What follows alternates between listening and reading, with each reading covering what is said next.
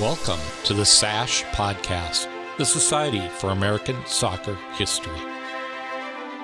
I hope you can feel their Scottish accents in there when you read the recollection. It's more likely that they use a version of the game that was played at Princeton. 1895, a woman who called herself Nettie Honeyball formed the British Ladies Football Club. They interviewed him about his whole life. I mean, he just told his story in his own word.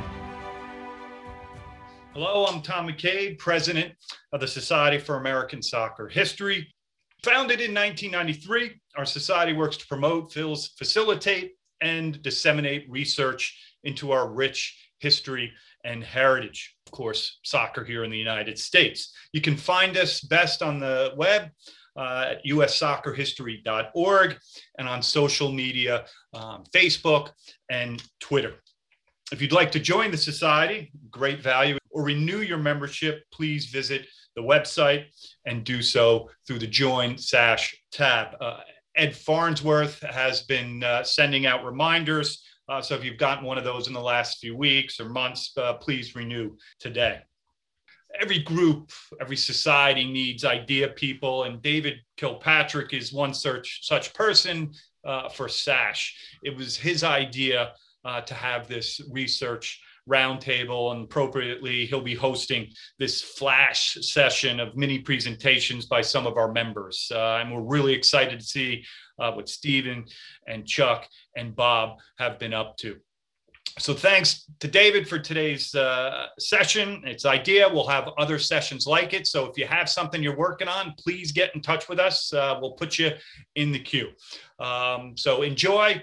Uh, now over to you david well, thank you very much uh, for the introduction, Tom, and uh, thanks for the context you're providing. So, uh, yeah, uh, I suppose I'm I've been roped into the MC role today um, as being lead fool in some way, um, and uh, wasn't really thinking uh, about whatever conflicts there could be. Surely, this is a, a, a wonderfully historic week for all of us. Yeah and hopefully some of you or most of you have recovered from the uh, celebrations uh, or the despair, as your take on it may have been. Uh, but uh, yeah, the idea uh, behind a lot of these uh, SASH sessions is really just to provide a forum for us. And so much of it started when we, we couldn't have the American Soccer History Symposium as a as an in-person gathering and adjusting to the context. And actually, it's a really great way uh, we feel for, for us to really connect. And and i again would would say you know that's the real fun of it is just getting together with a great group of friends uh, in an inclusive environment that that just adds to that uh, camaraderie. Uh, so yeah uh, playing the fool my love for alliteration is on full display today with this first friday sash session research roundtable. Say that seven times fast i dare you. Um, but uh, again, in that spirit of collegiality and sharing, right? Um, something that's that's a mnemonic device that we can remember. We know we're going to go to that. Um, we're going to have some place we can, come together and, and, share ideas, and it's in that spirit today. So um, we've got a great trio of volunteers who were willing to uh, step up and, and, and, share for this first um, research roundtable uh, where works in progress can be explored with uh, other members just as kind of a uh, FYI, hey, I'm working on this. Uh, in some cases, hey, anybody else have any leads? Do you know anything else about this? Uh, again, really just to, to share that, that sense of collegiality and, and camaraderie. And so uh, um, thank you so much to Stephen Torres, Bob Gansler, and Chuck Carlson, who will be speaking in that sequence today.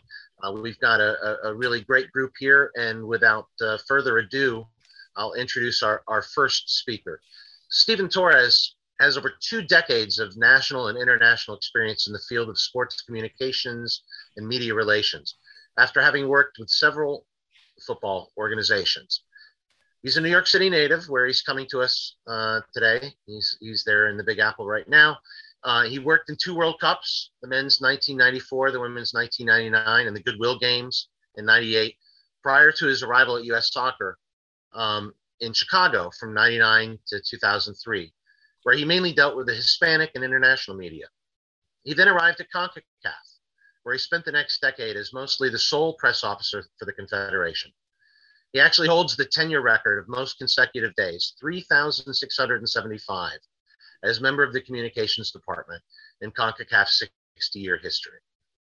Torres has worked as FIFA media officer in many tournaments and events, including World Cups 06, 10, the Olympics of 08 and 12, and in the modern era version of the North American Soccer League. Uh, Torres once again oversaw Hispanic and international media. It is instrumental in the first U.S. sports professional club, the New York Cosmos, visiting Cuba following the end of the embargo in 2015. And what a trip that was, Stephen. What a trip that was.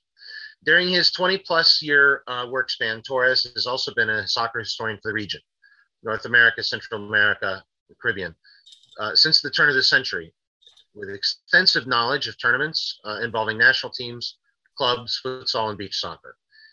He's currently a sports public relations and media operations consultant, and he's a founding member as well as the first elected president of the Association uh, Norte Centroamericano y del Caribe uh, de Investigadores uh, de Fútbol. Uh, again, many apologies for my Spanish. Uh, so, the Association of North, Central America, and the Caribbean of Football Investigators. So, he can tell us more about that. Um, so, Stephen, the floor is yours. Thank you. Well, thank you very much, uh, David, for the introduction. Sorry. No, no, no. We're also keeping an eye on the final draw. Again, uh, apologies that I wasn't thinking about when that would be. I was thinking a little bit more about the game Wednesday than I was the draw Friday.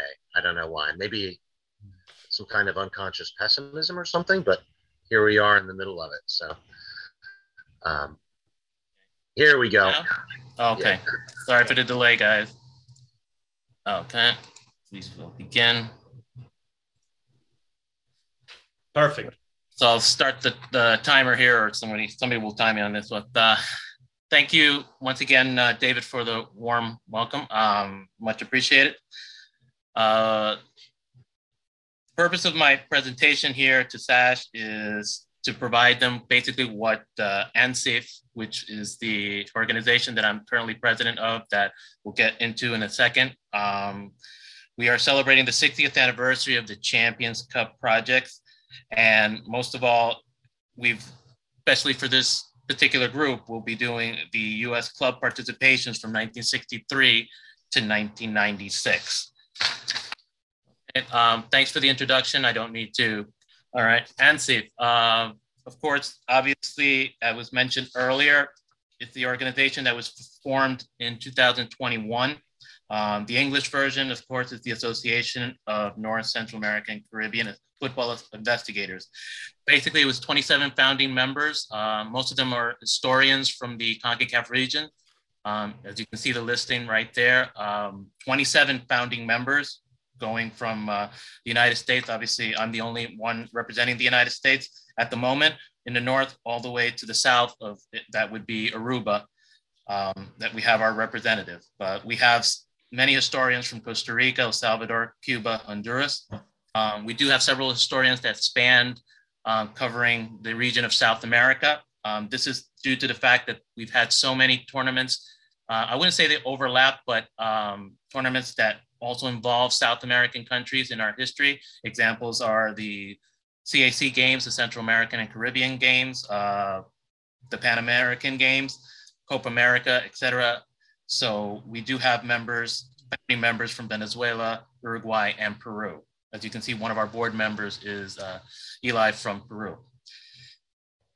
Basically, our founding members, we decided just to do a specific task and to make sure that our objective is to establish the historical archives of football and soccer in North, Central America, and the Caribbean region.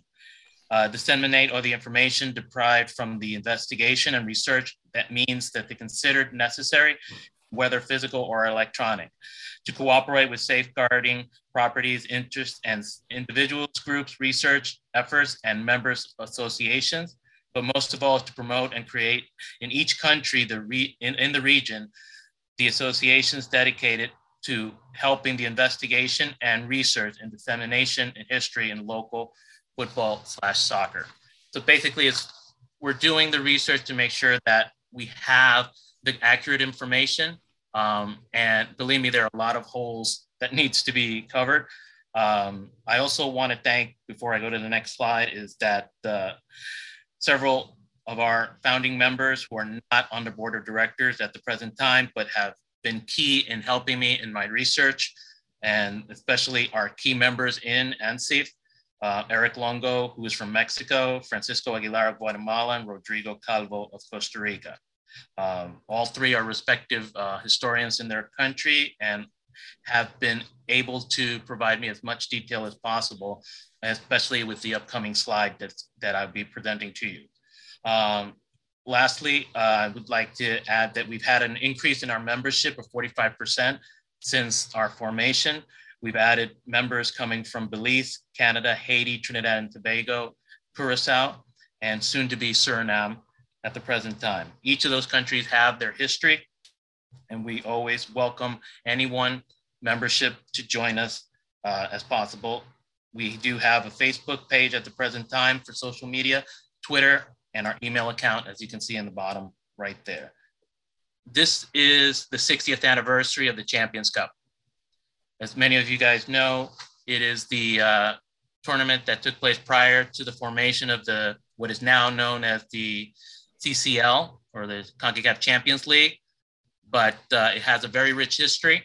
As you can see uh, from the image here, several versions of the trophy has evolved throughout the years. And, you know, you can see how many clubs have lifted the trophy, many former national team players, World Cup players as well. Um, and even uh, later on, uh, briefly, we'll mention two US teams uh, com- that have lifted the trophy as well.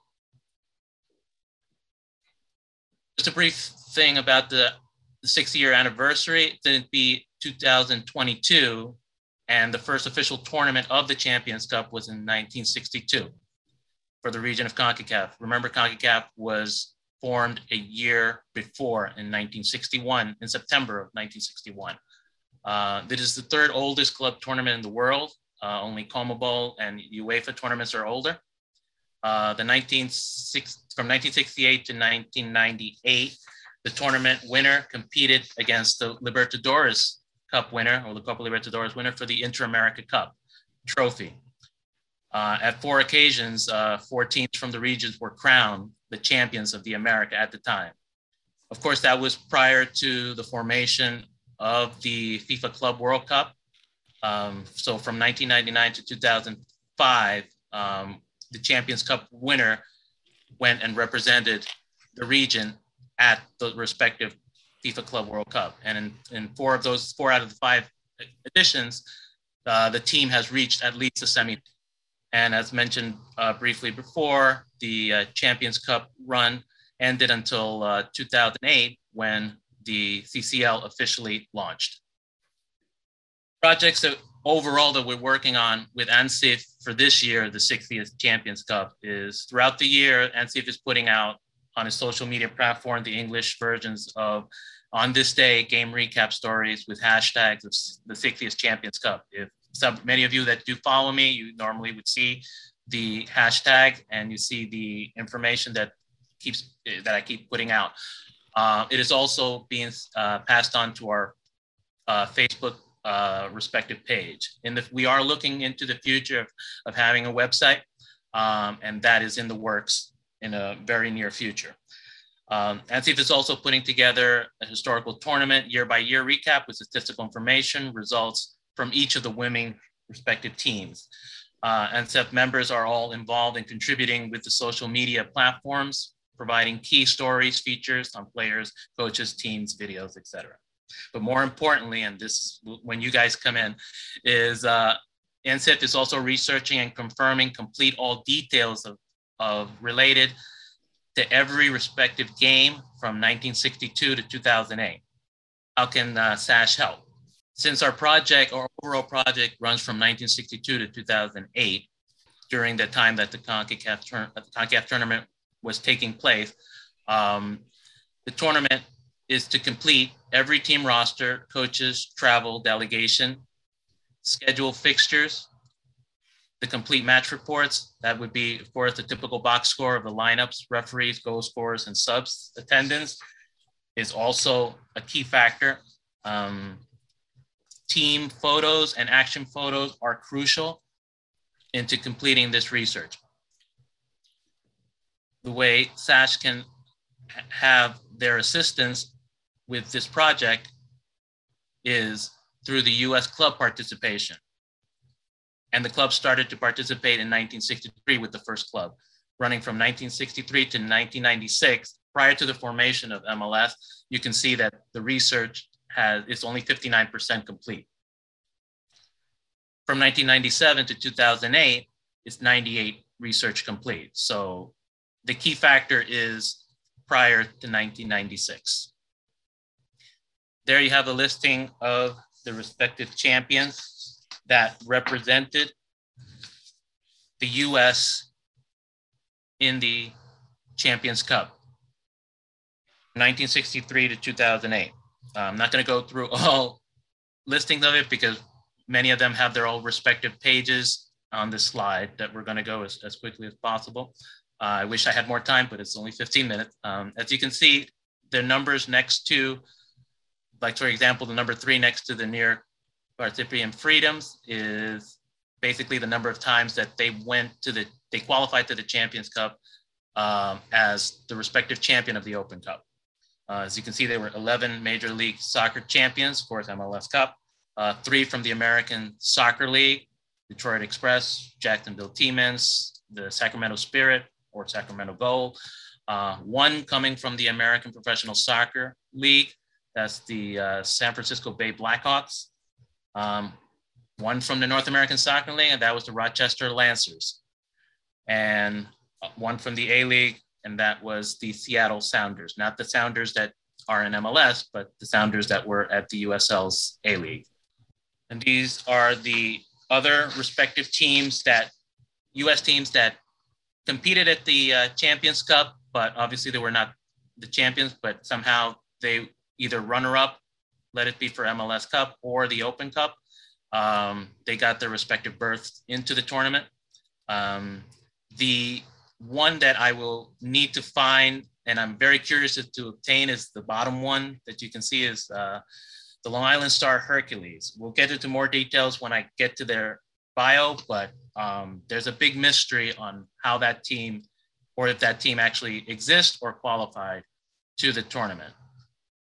And it's it's it's, it's one that has me very puzzled uh, in in wanting to find out if that is actually true.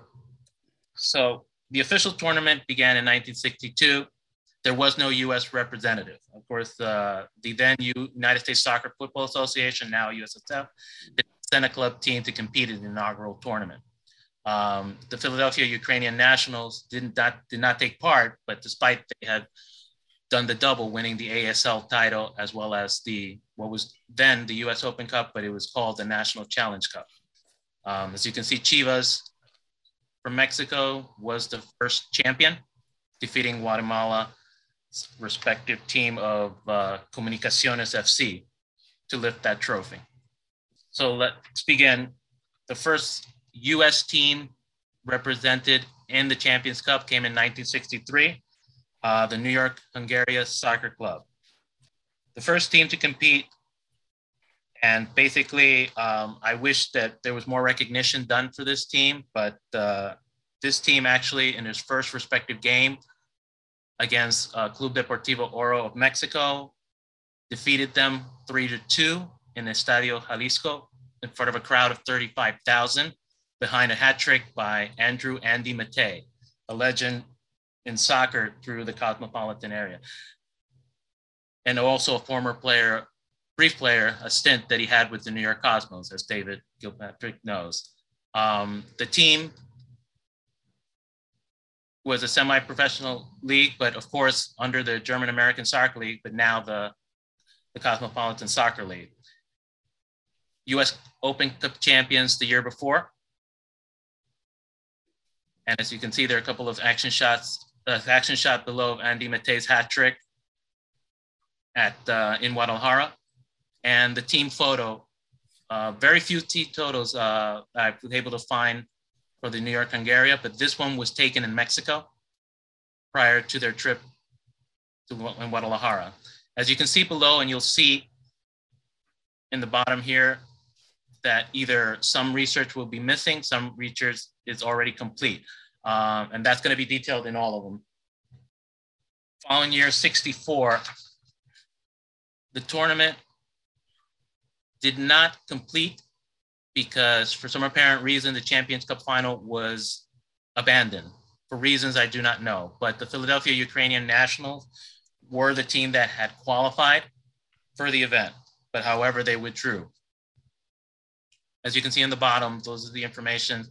I'm not going to go into depth details on all of them uh, because I want to have this presentation available to all the members so that you can see which is the information from which years that I'm missing, uh, that the research is complete and what is not complete. In 65 and 66, there wasn't uh, any representative. Um, as you can see, uh, the reasons, uh, there wasn't any reasons why the USSF did not send a team, but in the 65 tournament, uh, there was qualification. However, the then uh, representative at the time could have been the Philadelphia Ukrainian Nationals, but they did not take part of it. Also, uh, you had the Los Angeles Kickers as the Open Cup rep, uh, champion, but many of these club teams uh, chose, as you'll see, decided not to compete. Um, many of them citing either financial or scheduling conflicts. The 66 tournament was canceled without any uh, reasons why by CONCACAF. Seven, finally, the Ukrainian nationals played their first game. Um, it was two games against uh, Alianza FC of El Salvador. Both games took place in El Salvador. And Alianza actually went on to win the, that year's tournament against uh, Jong Colombia of the then Netherlands Antilles. In 68, you have the New York Greek Americans, Atlas Astoria SC. Long name. That's why I just call them the Greek Americans AA. The third club from the champions uh, to compete in the Champions Cup from the United States. They drew against, they drew the pairings against uh, Club Deportivo Toluca of Mexico. Surprisingly, I was able to find uh, a match report stating that they hosted a game at Downing Stadium before 2,000 fans. Imagine, you know, hosting a Mexican side at that time uh, and drawing that number of fans. But unfortunately, the team lost 3 2. Toluca also went on to win that year's respective tournament. The formation of the uh, National Professional Soccer League, as well as the United Soccer Association, both the respective winners of uh, Oakland Clippers and Los Angeles Wolves, decided not to compete in that year's respective tournament. 69, no representation by the US. The tournament was won by Cruz Azul.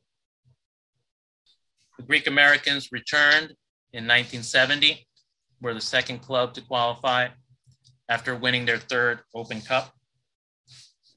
They had 1,500 fans in attendance at Gaelic Park, but lost to Cruz Azul in the first leg. They were eliminated by the same Mexican side. 1971, first time two US teams competed in the Champions Cup. You had the Open Cup champion, Elizabeth Soccer Club, as well as now the North American Soccer League champion, Rochester Lancers. Just briefly on Elizabeth Soccer Club, they played one game, drew 0 0 against Cruz Azul of Mexico before 2,500 fans in Union, New Jersey. For reasons uh, that I still would like to complete, is the club withdrew afterwards and did not play the second leg. Therefore, Cruz Azul was awarded a 2 0 forfeit and advanced to the final round that was held that year, well, later that year in Guatemala City. The Rochester Lancers eliminated Pembroke Hamilton in a thrilling series that had to go to overtime. They were scheduled to play against Chivas Guadalajara, but as you can see from the date, and because the Champions Cup, this, there was never a concrete schedule, many of the teams um, had to withdraw because of scheduling conflicts. There wasn't like a set concrete international schedule at the time. Um, so it was listed that Chivas was supposed to play the Rochester Lancers in February of 72. They even pushed the finals back. But who wants to go to Rochester in February? So it was decided that Chivas withdrew, citing those respective reasons. And the Lancers advanced to the final group. At the time, they were the most successful U.S. team, posting you know victories over the Caribbean teams, held the, the eventual champion Cruz Azul to a 1-1 draw, and then lost a couple of uh, close matches to the host as well as Alajuelense of Costa Rica. Cruz, like I said, Cruz Azul did win their third consecutive championship that year, but it was played in 72. The following times of 72 and 73, no US team was represented, but just wanted to point out the teams that actually lifted the trophy at the time. And I also wanted to see uh, also the clubs that could have advanced or could have accepted the invitation or qualified. Um, as you can see, the listing of teams uh, for 72, the Dallas Tornado, um, also the New York Greeks from the American Soccer League, respective champions, chose not to compete. And the tournament was won by Olympia of Honduras. In 73, the first uh, non North Central American team SV Transvaal, who is technically listed in the Caribbean, lifted the trophy in an all Caribbean final. In 74, Maccabi Athletic Club did officially qualify for the Champions Cup that year after winning the Open Cup the year before. We're scheduled to play against the Bermudan clubs in a triangular, but citing either financial or scheduling conflicts, they withdrew from the tournament. No representation. Steve, Steve just yes. wondering how, how many years are you going to take us up to? I just want to make sure we. I'm going as quickly as I can until it's going until 1996. I'm not going until, until 1996. Yeah. Uh, I think we, you know, we're beyond 15 minutes here, so we need to wrap it up in, in the next two minutes. Okay. I'm, I'm sorry. Okay, I will. All right. 75, no representation. That could be 10. 79, 81, no representation. Brooklyn. This one is for Peter Wilt, uh, the Chicago Croatians, uh, making it the first team from Chicago to appear in the Champions Cup. Quickly in 92, this was probably the most successful year for the, the teams, the Dallas Rockets, as well as the San Francisco Bay Blackhawks. Um, probably the two most successful teams in the tournament at the year prior to the formation of MLS. Here, Long Island Stars Hercules, which I do request some assistance from you guys. Little is known from this club. The only thing I know uh, that I was able to obtain is that they're a member of the Astoria Queens based League and locally founded in 1948. Any assistance would be greatly appreciated. 95 was the last time no US club represented. Finally, in 96, the Seattle Sounders competed. By then, MLS was already formed, but the Sounders were already the A League champions and decided to compete in a very delayed tournament that concluded in the summer of 97. Results, records of the teams, as you can see, the Blackhawks and the Rockets um, not that many teams in the US have been able to have those respective records in just one appearance. These are the results with the addition of the MLS teams coming in. As you can see, DC United and LA winning it in 98 and 2000. On the floor for any questions, gentlemen. Thank you for your patience. Thank you, Steve. Oh my gosh, so many memories, so many of those great clubs those great teams. Uh, so many friends on a lot of those different teams, and uh, and then friends who were on the team the year before and stuff like that. It really, uh, kind of gels gels my memory, and I'm sure it does for a lot of, of others of, you on here. Um, I think the LA Salsa really deserve a lot of attention. I got a, a special place in my heart for them, uh, and so many of those other clubs, especially those New York ones. So um, I'm sure a lot of uh, you in the audience right now um, have those kinds of connections in those gaps, and I I know um, both Tom and I uh, in the chat have uh, posted a little uh, some questions about ANSI. Um, and I, I, know Steve, you're in a little bit of a rush that you needed to uh, perhaps leave the, the uh, session earlier. Um, I'm hoping that we can kind of have questions at the end though, so we can have sure. a little bit more of a, a, a, nice free open dialogue where we make connections between the presentations. So um, I know uh, Tom and I have raised that question. If any others have questions for Steve, um, please post that in the chat and uh, we'll keep that in mind uh, for when we, we get back to that. So Steve, thank you. And I know you, you felt a little pressed for time and uh, certainly, you know, this project deserves a, a, dedicated session just to itself in one day, right? And again, the idea for this today is to get an idea of what people are doing, right? So um, if you don't follow Steve in social media, um, I put the social media for all three of our speakers in the um, chat. Uh, Steve is really valuable every day with his on the days. Um, really valuable. Um, it's kind of a, a go-to for me daily. Um, I check to make sure what he's posted that day because uh, there's always paths for research uh, throughout that.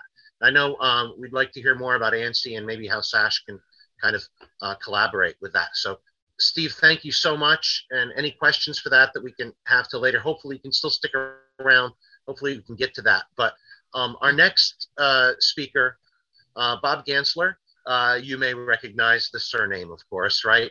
Uh, what few families can uh, uh, can claim to have made such a positive impact on the game here in the United States, and certainly Bob carries this on with his research um, into the future, right? Um, so uh, it's always great to have uh, uh, those those our legacy members bring so much special uh, insight to the table, and uh, uh, but Bob so much more in that in terms of his his research project, which has been shared before um, in terms of club historians, um, you know, focusing on clubs. Um, talked about that before and, and looking forward to hearing a little bit more about that. If you don't know, Bob Gansler is Senior Energy Solutions Engineer with Xcel Energy in Minneapolis. During his playing career, Bob was part of three storied programs. Again, those great clubs of America, Bavarian Soccer Club, right? Bavarian Soccer Club, what a history. Uh, Marquette University High School, uh, and of course, uh, Princeton University. Uh, go Tigers, go. Uh, Bob is the historian of the Bavarian Soccer Club. In 2020, he produced a documentary about the club's 1976 National Amateur Cup title. So, uh, without further ado, Bob Gansler, the floor is yours. Thank you for the introduction, David. So, uh, I titled this uh, Still a Paperboy, since I'm talking about the soccer coverage in Milwaukee's German newspapers. I had been a paperboy for six years, uh, that I then passed on to my brothers. So that's another tradition uh, within our family. Um, I'm going to be speaking primarily about uh, two of them, the Milwaukee Herold and the Milwaukee Deutsche Zeitung, which means the Milwaukee German newspaper. Originally, when I started digging into Bavarian soccer history and then expanding it to Wisconsin soccer history, that I was using the Google newspaper archive to get the local uh, newspapers, the Journal, the Sentinel, the Journal Sentinel, uh, once they combined. And uh, as the years went on, I then uh, accessed newspapers.com to find uh, the newspapers for other cities and towns within Wisconsin that covered uh, Wisconsin soccer, um, and then also some things that I was finding in the Chicago Tribune for uh, the various games uh, between Wisconsin and Illinois teams.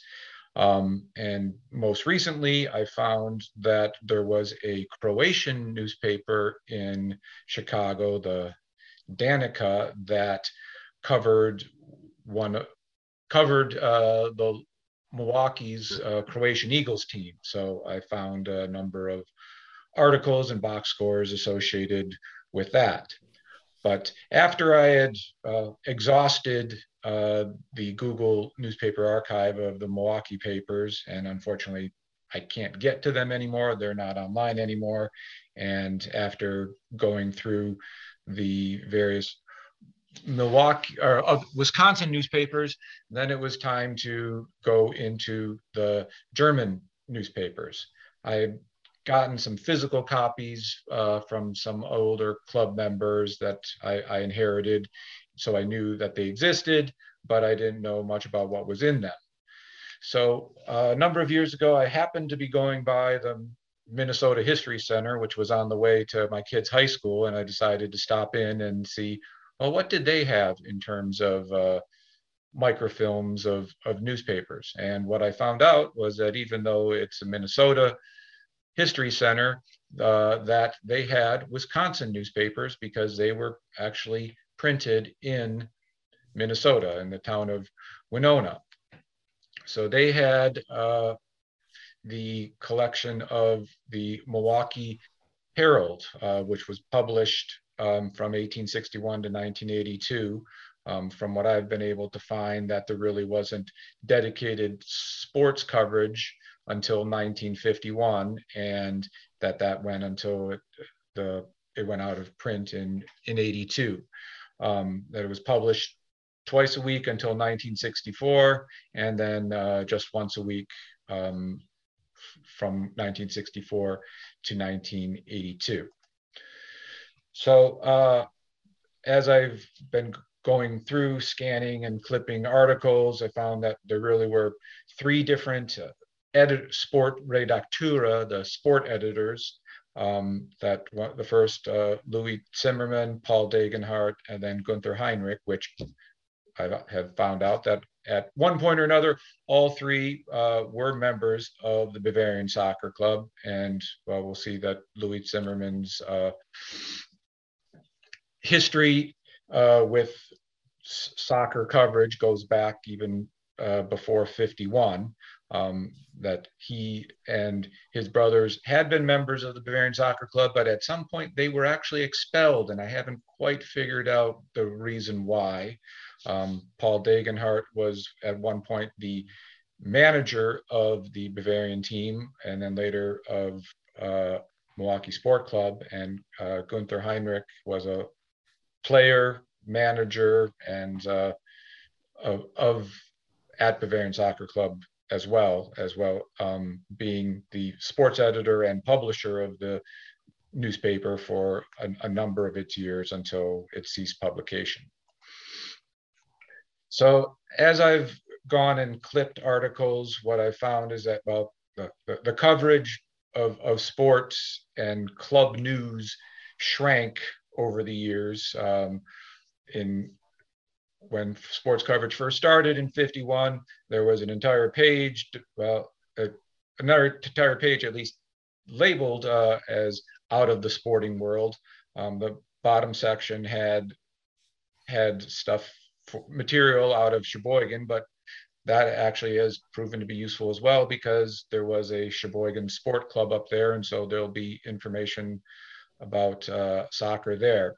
But as uh, the years went on, there still was some significant coverage in the 70s, but uh, as we got to the 1980s, we would get game results, we'd get uh, schedules and, and tables, but not a whole lot of coverage, unfortunately. But still, um, even that information has been able to has enabled me to fill in some of the holes of uh, standings and, and games that I didn't have otherwise.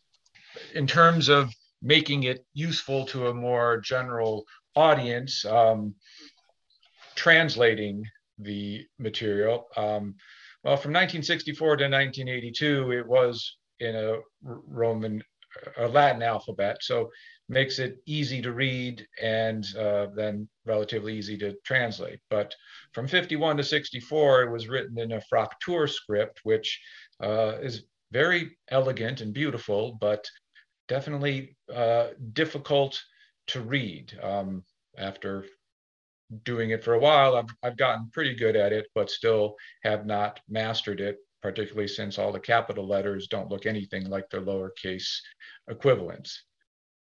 So what I've done in terms of translating, uh, I can, as I read it, I can, my German's not perfect, but I can, for the most part, understand what uh, what the articles are about, but I found that there are tools that can do the trans make the translation go a whole lot faster. So I've been able to uh, using graphics programs to put then these the articles into a, onto a Google Drive, and Google then can uh, do optical character recognition and turn that into text.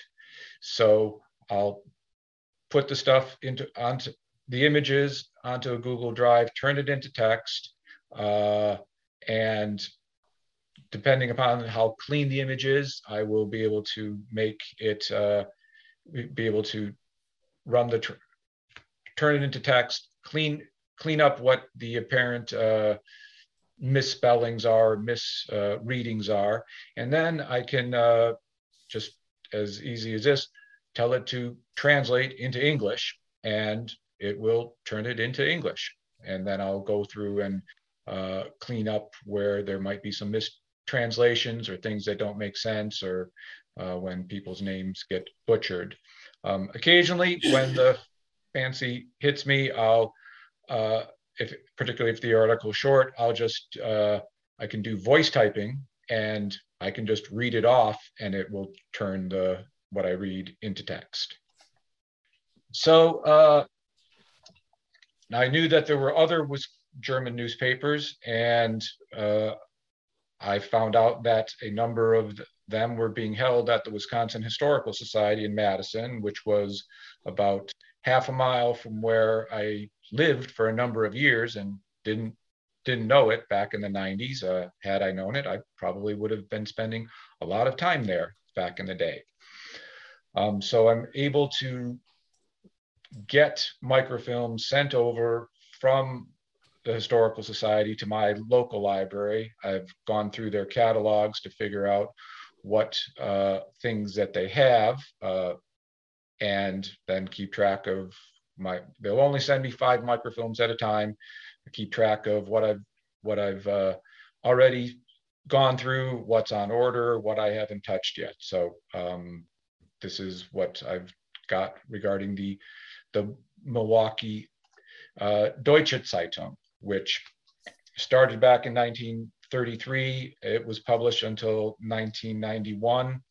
Um, so from what I have been able to find so far, that sports coverage started in 34, went to at least 1949. And I know that because I have an actual hard physical copy of an article from from 1949. I know that there was sports coverage. Uh, I've also got something from 82, um, but it was something that was published quite regularly. It was published uh, at least through 1943, published uh, Monday through Saturday.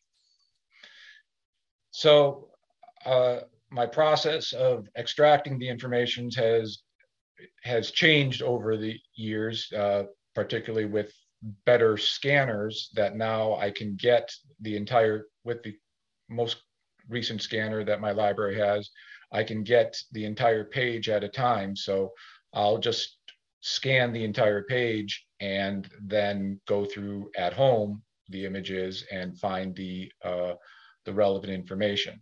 So you can see they they had an entire page of of sporting information every single day. So I'll look through to for the stuff that I'm interested in. The, the headlines are a giveaway. There are sections that are always going to have something about the, the soccer clubs, the, the sports calendar, the sections about the gymnastic and sport clubs, and then club news.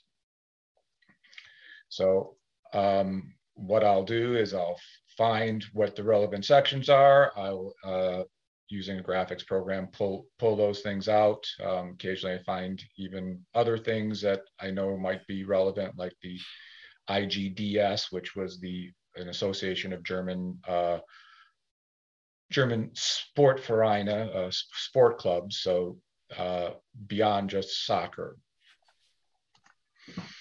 And then I found that there's been some information uh, hidden, well, not so much hidden, but there are other sections that uh, appeared various times over the years, uh, all about sports, and then a section called Gut Holz, which means good wood, and I guess it's an idiom for have a good game. And I've uh, what I've recently found is that uh, FC Bayern had its own bowling league for a while against some of its other uh, Bavarian clubs, and uh, well, that day they lost to the, uh, the the singing club, but most of the time FC Bayern was the winner of the bowling games.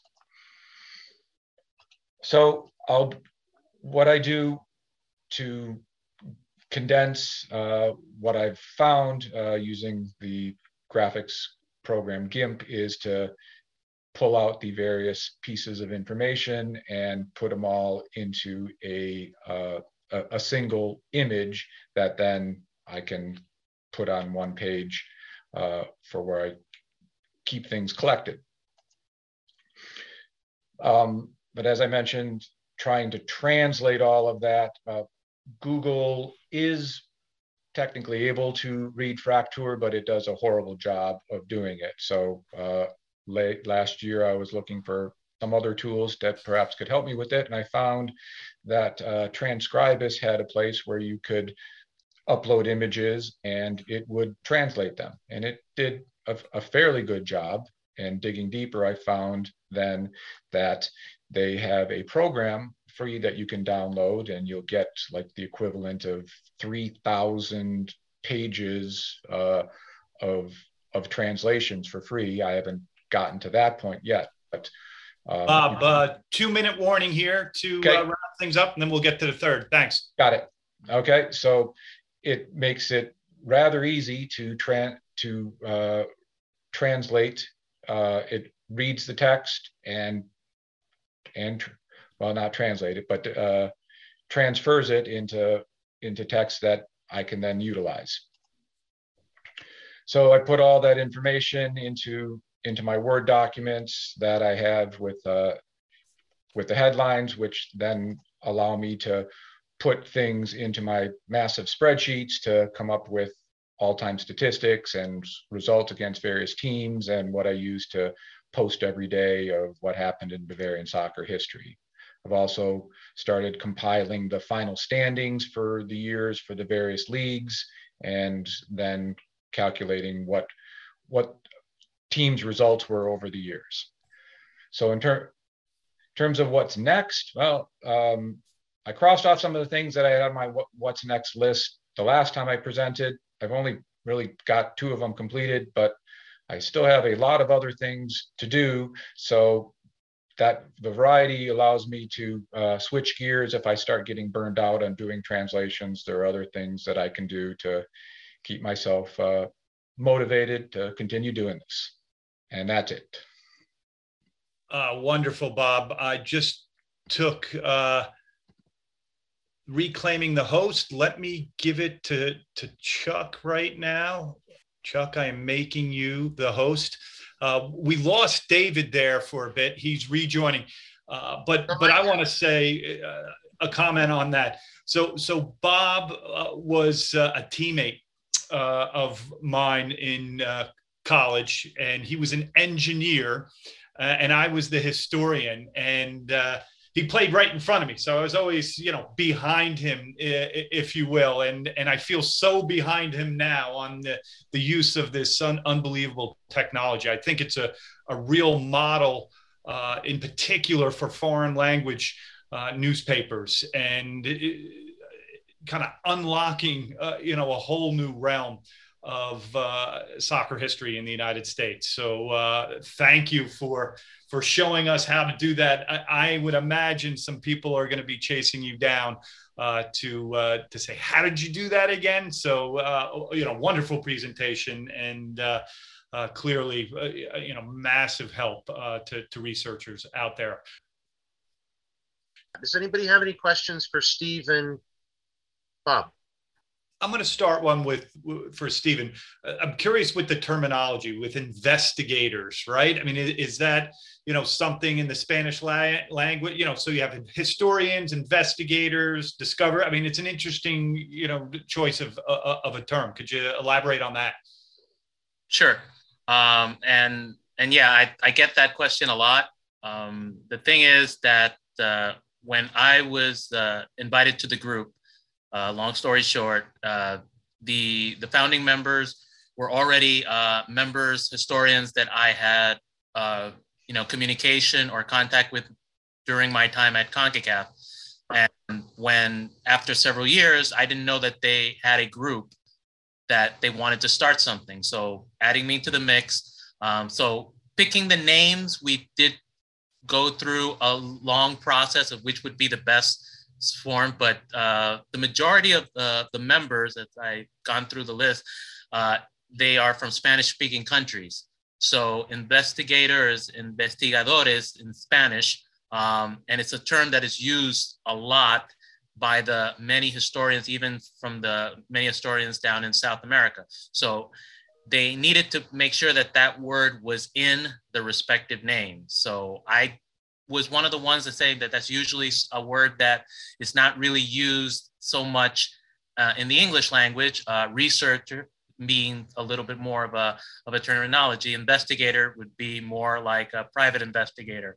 Uh, but uh, it was a democratic vote. Um, and the key thing was to make it as the main name as David was trying to do his best to to say it in Spanish, which you know you did a great job, David. I applaud you for it. that uh, that is the original name uh, in our statues. So and that's the name that itself. But obviously, we needed to have a very similar uh, English name, and that's how it is pronounced, or that's how I the one I normally use. Uh, especially when I'm dealing with other colleagues. So hopefully that explains the reason why of the word investigator, but it is mostly a, a Spanish term that is used a lot uh, for research in historians. Steve, I, I, just to follow up on that, because I've been wondering about that for some since you announced the, the launch, and it, you know, again, it, um, I, I'm just wondering if it's a matter of methodology, right? If in other words, like it, it seems very um, fact-based and uh, in terms of you know historiography. It doesn't seem as if um, your group is engaged in, in like oral history projects and things like that. You're looking for these facts. You're missing these facts, and I'm wondering if the notion of investigating uh, is in some ways tied up with that in terms of that research that may be coming out in Spanish language um, context or academic context? In other words, I'm, I'm just curious about that. Yeah. I know um, we had uh, two other questions too. I don't know if you is that a matter of methodology you think, or is it? Yeah, I mean, you you could say that. Uh, like I said uh, early on, I was one of the few English speaker uh, that came into the group, um, and to my surprise, uh, I was elected president. Um, so that's so much respect that the the group has for what I've done um, previously. So so yeah, I mean, if, you can say that could be the case. Uh, many of them are really uh, you know historians, um, really old school historians, um, but they are learning the new uh, methods of uh, of researching. Uh, I mean, I, I'm not going to mention any names, but I mean with one of my colleagues uh, from Mexico. I mean, he has a whole, you know, floor of, of rooms with a lot of historical content, a lot of historical newspapers, a lot of historical, you know, uh, information, and it's just amazing. It feels like, uh, you know, probably the storage that you find in the in the Soccer Hall of Fame over there uh, in North Carolina. So, so yeah, it's uh, it's it's really basic. Um, I I do uh, want to have more and more of, of a new generation of, of people within the group. Uh, and that's what we're doing. And, and of course, uh, I would love to have more coming from, from English speaking uh, you know countries that uh, because everyone has a history, everyone has a story, and it doesn't matter from where uh, you come from within the region. So and look, we're we're ready to to do our best to to move forward, um, and the door is open for for any historian that that wants to join. Great, great. Thanks so much. Well, um, it appears that I know um, there were a couple questions uh, also in the pipeline here, but let's get to Chuck's presentation now. Uh, Chuck has the ability to share screen, so go ahead, please. All right. So uh, from the global to the hyper local here, uh, I'm going to talk about Chicago soccer history a bit um, and moving from Chicago to the coal fields. Uh, and starting out here, does anyone know what this picture is? That actually is the Braidwood nuclear power plant uh, in Braidwood, Illinois. And as someone who grew up around Chicago, all I knew of Braidwood was that nuclear power plant. Uh, so when I did my first trip down to the, the coalfields area, I saw that giant nuclear power plant. Uh, and I thought of US soccer. And I stood back, and as you look at that second picture there, that is a pond. That is the cooling pond for that nuclear power plant, which, in my metaphor of US soccer and US soccer history, I look at that pond as the US soccer history, that we're skimming the surface of what's there. But beneath it, and this is the reason that I came up with this metaphor is beneath that cooling pond is the town of Torino, Illinois, which at the turn of the century was a thriving mining community that had, in addition to an excellent basketball team, an excellent soccer team called the Torino Athletics. Um, so my metaphor is that soccer, we're skimming the surface. As we dig deeper and get hyper local, we're going to find some pretty interesting stuff. Um, so where is it in Illinois that I'm talking about? The X's there represent Chicago in, at the top of the screen. St. Louis is down at the bottom. The area I'm focusing on is along the Illinois River Valley, which is, or the Illinois River, which is the, the blue lines there. And then the purple shows exactly the mining communities that I'm talking about. The little dot down by St. Louis, that's Gillespie, Illinois. But the circle that I'm looking at is related to Braidwood, Coal City, and some other communities. So that gives you an idea of the location of where they were.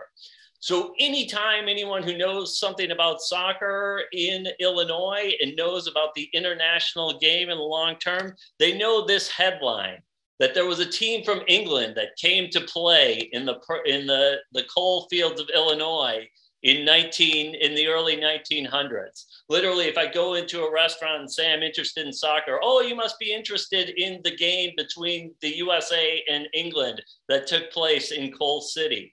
And in fact in 1909 there was a match between the pilgrims um, of the uk and the coal city maroons uh, there were 22 games played by the pilgrims on that tour of the us two they lost twice but they drew four times. Two of those draws were against Illinois teams. Uh, Gillespie, a one to one draw, and Coal City, uh, a zero zero draw. So where does it start? It starts in Braidwood, where that Illinois, where that giant nuclear power plant is now. And at that time, um, the Braidwood team was mainly made up of Scottish miners. Uh, coal was discovered in 1865. In 1877, there is a um, strike, and you begin to get a bit of a diverse migration into the area. So, not only people from overseas, from Scotland, from British areas, but you bring in Eastern Europeans as well, and African Americans coming up from the South working in the mines of Illinois. In the 1880s, soccer begins to take off with those immigrants from Scotland. In the 1890s, this Braidwood team becomes very, very competitive. And in fact, if you remember from the Corinthians presentation, in 1893, as part of the Columbian Exposition, there was an idea of creating a, a World Cup like event. Um, it didn't happen, but for Braidwood, it did. Braidwood players played in that tournament. You still will see mention of Braidwood's World Championship uh, soccer team from the 1890s. Now, what's interesting is of the 11 players, 10 of them were Scottish, but one of them was Belgian. Um, and that Belgian, he's sitting in the, the lower right hand corner there.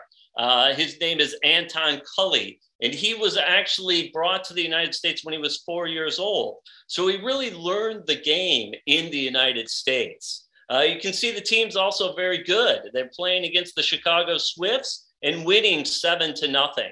So the quality of Braidwood soccer is high. Now, as the mine, as the coal mining expands to other communities, you get towns like Braceville, Illinois, here, which is a smaller town, a suburb essentially of Braidwood. But with the soccer, what happens is instead of just competing against Chicago teams and others, they begin to form their own league. And that's the Illinois Valley League in 1904.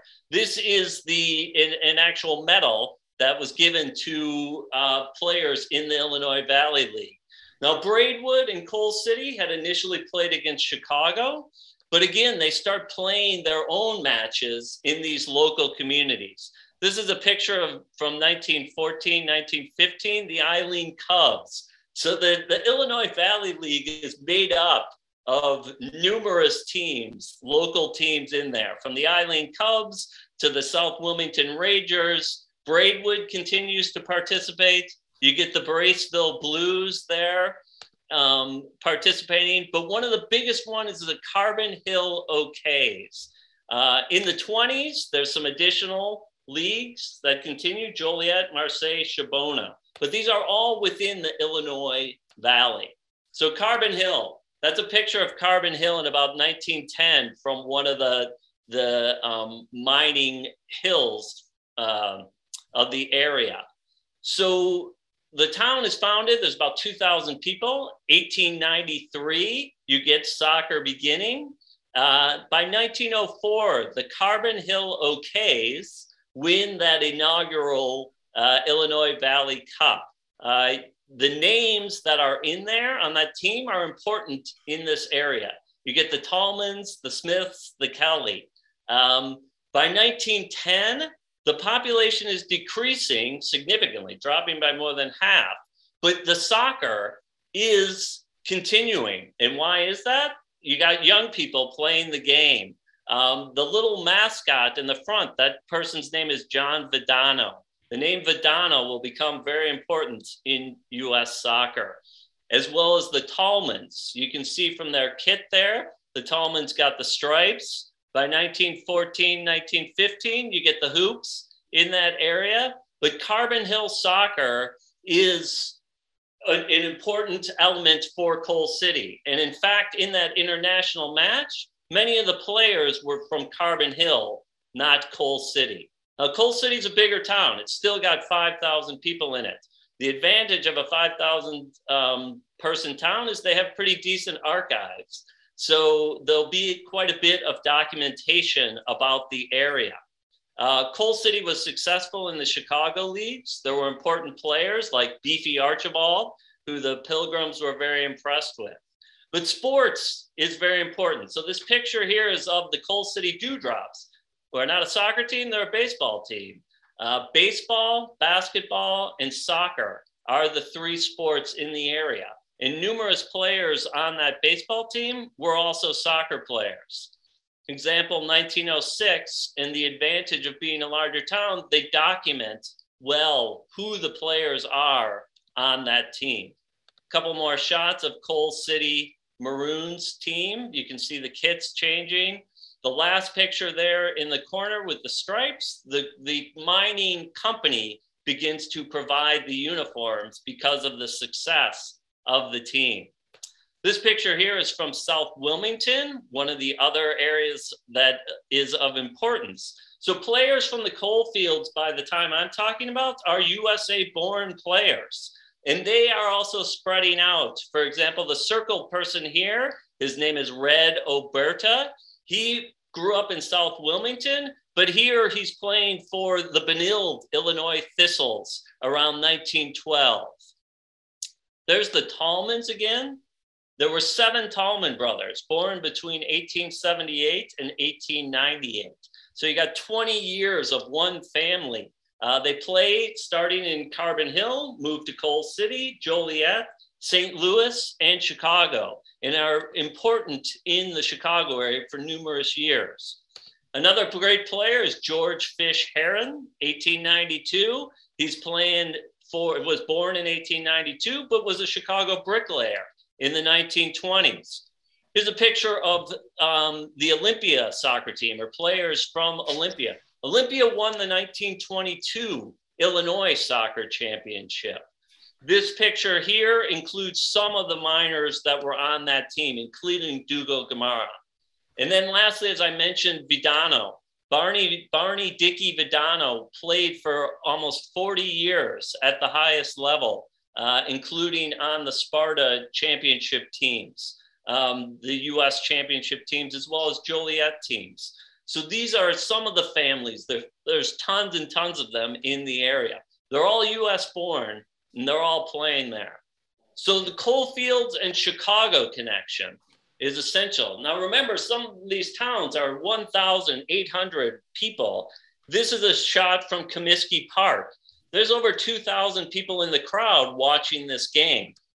So the quality of the players is important for Chicago. As I mentioned, the 1922 um, Olympia team, uh, six of the starters were actually Coalfield players. Uh, Gabe Logan, I think Gabe is on the call. I thought I saw him. I went back and watched Gabe's presentation. He showed a picture of Rangers, the Rangers Athletic Club, and talked about Rangers Athletic Club. I was just down in Coal City the other day and came across a reference to Rangers. And it turns out that nine or possibly all 11 of those Rangers players were actually from the coalfield, US born coalfield players that moved um, to the Chicago area. So they're essential.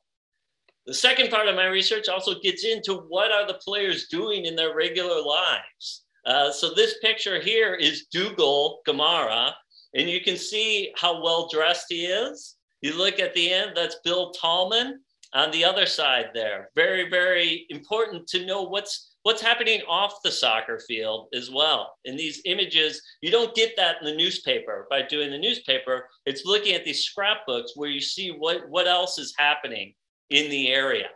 So there's sort of a heyday in 1927, Coal City. Many of these players who played in Chicago come back to the coal fields. They're not working as minors anymore, but they're also still playing soccer and in 1927 win the Illinois championship with a mix of younger players and the players who'd already come back from Chicago.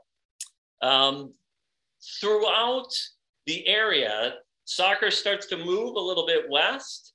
Um, Dalzell, Illinois, which is an interesting in the 1930s and 40s, are very successful with an Italian team, but they weren't the first Dalzell team to be successful. This is from the early 1900s, the picture of that team. Again, in the 1920s and 30s, Dalzell is participating around Chicago. But so what happens in the area when everyone is moved out? By 1920, there's only 200 people living in Carbon Hill, Illinois. But Carbon Hill inaugurates a homecoming, and soccer is an essential element of that homecoming. So there's great documentation of the players, these are players from that 1904 team, are coming back every year. And soccer is an essential element of the homecoming festivities. Now, another important part of those homecoming festivities is there's fewer players, they import Chicago teams. And the Chicago teams that they bring down, there's two of them in particular, Necaxa and Atlas, which are Mexican teams that are coming to this coal area. So soccer is a, a bridge between communities in the area. So a quick summary of what, what I've been doing. I need to get back to Braidwood, Braceville, South Wilmington, and Joliet to, to research a bit more on the specifics of it.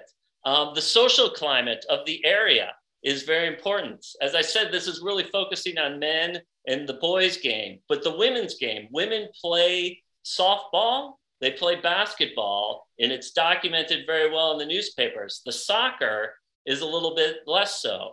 This picture here is Kate Gamara, the spouse of Dougal Gamara, winner of the 1922 Peel Cup. She's wearing the Olympia jersey. She's got the Peel Cup with her. Whether she was a player or not, I don't know. Here's another picture I just came across the other day. I don't know the team, there's no marking, but if you look in the middle, there's clearly two women who are wearing the jersey. This is clearly a match with fans. Um, so I don't know if this is a one off shot or whether the women's game participates more. I know in the high schools in the 1920s, there was definitely intra with girls soccer. I'm starting to find some inter school soccer competition among girls in the 1920s. Um, so I'm hoping to find a bit more about that. The other thing is the diversity. I mentioned African American miners coming up for jobs. Um, one family in particular that came to Carbon Hill was the Norwood family. If you look at this picture here in the front row, you'll see Claude, Alex, and Topsy Norwood along with some Tallmans and some Smiths and some Joneses, so soccer players. From 1901 to 1915, there are at least three Norwoods who are playing on the Carbon Hill team. So you have African American players at a time where baseball is completely segregated, but soccer in the coal fields of Illinois is not segregated. So another area for much more to look into. And as I've mentioned, the Dalzell team, I want to get a bit further west towards Spring Valley and uh, Dalzell in particular. Spring Valley, in addition to the soccer, fascinated right after the Haymarket incident in 1880s in Chicago, the anarchist, the center of American anarchism, moves to Spring Valley, Illinois, where Spring Valley is also home to some great soccer teams. And Dalzell like I say, in the 30s and 40s, becomes a, a, a powerhouse of Illinois soccer.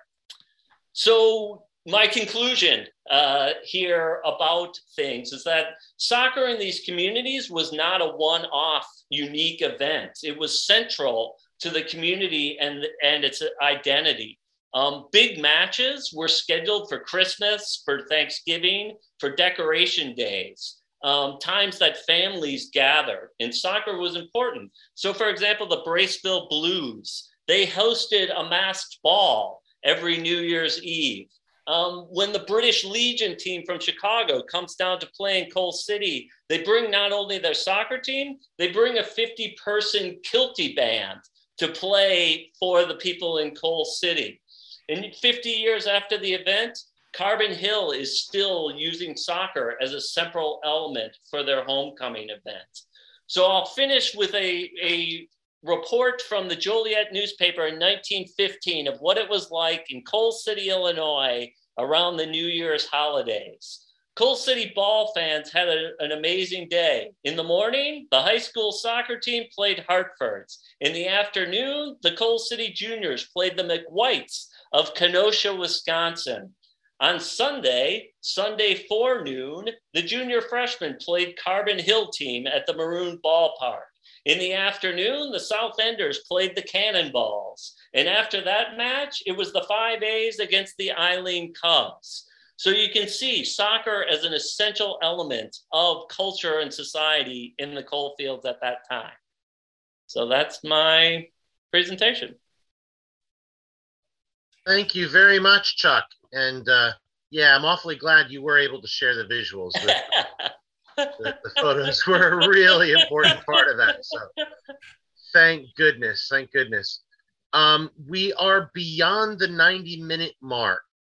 Uh, we're in the 91st minute, and I know we probably deserve some uh, injury time here uh, due to technology. So if any of you need to go uh, after the 90 minute mark, um, I do completely understand. But um, Gabe and Gary did have questions um, even before Chuck, uh, even before Chuck uh, began his talk. So um, I do want to give you both each the opportunity to ask a quick question, if you could, uh, with a sense of brevity, if possible.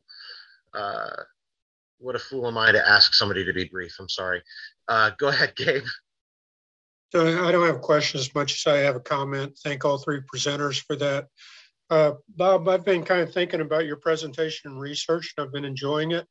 One thing I'd like to alert you to is the uh, Donauschwaben uh, brochures. When the Midwest German teams would come together, they would often have uh, snapshots and player listings of those teams in the regions. You're likely already familiar with them, but it's just something that's always kind of been in the back of my head. And that's my comment. Thank you. Thanks. I'd love to see what those look like, Gabe. If you have any images, please share. I'm pretty really... cheesy looking in those. all the more, all the more reason. Cool. Gary, you had a quick question. Uh, yeah, can you hear me? Yeah.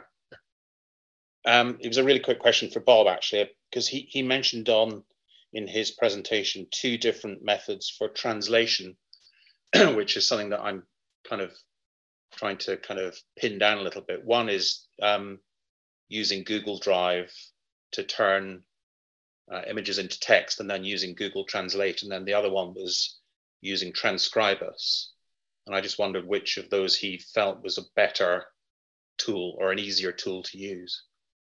Well, Transkribus, it doesn't actually translate. It just it just converts images to text. And what I oh. found, it's so much, it is much better at, I mean, it, it was built to deal with handwriting, but people have trained, have come up with training modules so that it can do more calligraphic text like German Fraktur is. So it, it does a much better job of, of transcribing as its name, um, that calligraph that calligraphy into text than than Google does. But in terms of translating, it's it's Google and me doing it. okay, thank you. Patrick, um, you have your hand raised. Yep. Thank you, David. Uh, this, uh, I guess, I just have a couple comments for Chuck. The one is, uh, this is an interesting presentation, and it mirrors, I guess, a lot of what I've done with uh, research into the Birmingham, uh, Alabama leagues, the semi-pro and amateur leagues. So we may want to compare notes on that. Uh, I do know of a number of uh, the coal mining communities in and around the Birmingham district that were essentially wiped out during the violent uh, United Mine Workers strikes of the turn of the century. Um, Illinois was where most of those people ended up. So uh, we might want to just, like I said, compare notes on that. And then the other thing was, it was kind of interesting going through your presentation because I have a connection. My my my grandparents on my mom's side we're both from Cherry, Illinois, which is just no, north of uh, Spring Valley. So I was getting my geography there. There's no history of soccer playing, but they were Italian coal miners in that area as well. There is history. Cherry Cherry played against those teams, and Cherry is actually very famous for the 1909 coal mining disaster, one yep. of the the most essential. But they did also play soccer. Oh, okay. Um, so that is, I need to get west to that area to to get more because I've just seen results. Mm-hmm. I haven't seen who the players were yet. Okay. Yeah, there's no there's no history in my family that I know of, at least on that side. On my dad's side, yes, in Fall River, but not not here. Thanks. Yeah, you know, we we we follow those threads of the textile industries, but uh, uh, I married a Pittsburgh girl, so uh, might be a good reason to to triangulate that with the, the really rich Western Pennsylvania uh, scene too, and see if some names kind of go from one place to the other. It might be really neat to check that out. Um, well, uh, if there are no other really urgent pressing questions, we've gone uh, deep into six minutes of added time. So I uh, just want to thank our, our three speakers, uh, Steven, uh, Bob, and Chuck uh, for really fascinating presentations. Um, again, we want to keep things going with First Friday. So if you'd like to present on your research, it doesn't have to be so formal, right? And if you if you want something that would take an entire session, uh, we'd be happy to accommodate and fit that into the schedule, right? It's it's not that we don't have space for that. So um, you know, the idea here is really to to build upon our sense of collegiality and to uh, be you know sharing ideas and things like that. So um, thank you again to our to our three speakers uh, sharing their really great research projects, and uh, hopefully it's been a little bit of fun in this kind of weird way to uh, to share in the World Cup draw uh, as we're going doing it, right? Watching, you know, mediated through a variety of screens. Uh, any other uh, thoughts, questions, concerns anyone wants to have? Or Tom, you want to walk us out? Um, I'll, I made a comment on the first two presentations. I'll, I'll walk us out with, with the last one. There was a great documentary um, that I've watched over here uh, on Shankly um, and uh, Jock Stein. And, and at, at the beginning, they talk about coal miners. And it, it was kind of the elite of the working class, right? And uh, they walked with a swagger. You know, they had this lingo, this aura about them, and, and the great clip. I think the the end of it is they called themselves the lords of the underground, right? So to mirror or piggyback on David, we have this huge textile um, influence on early American soccer, and it's great to see you know the the coal mines uh, you know pulling a shift as well. But uh, thank you to all. Uh, wonderful to, to see all this you know fertile work going on uh, uh, in the society and around the country. Just just wonderful. Thank you.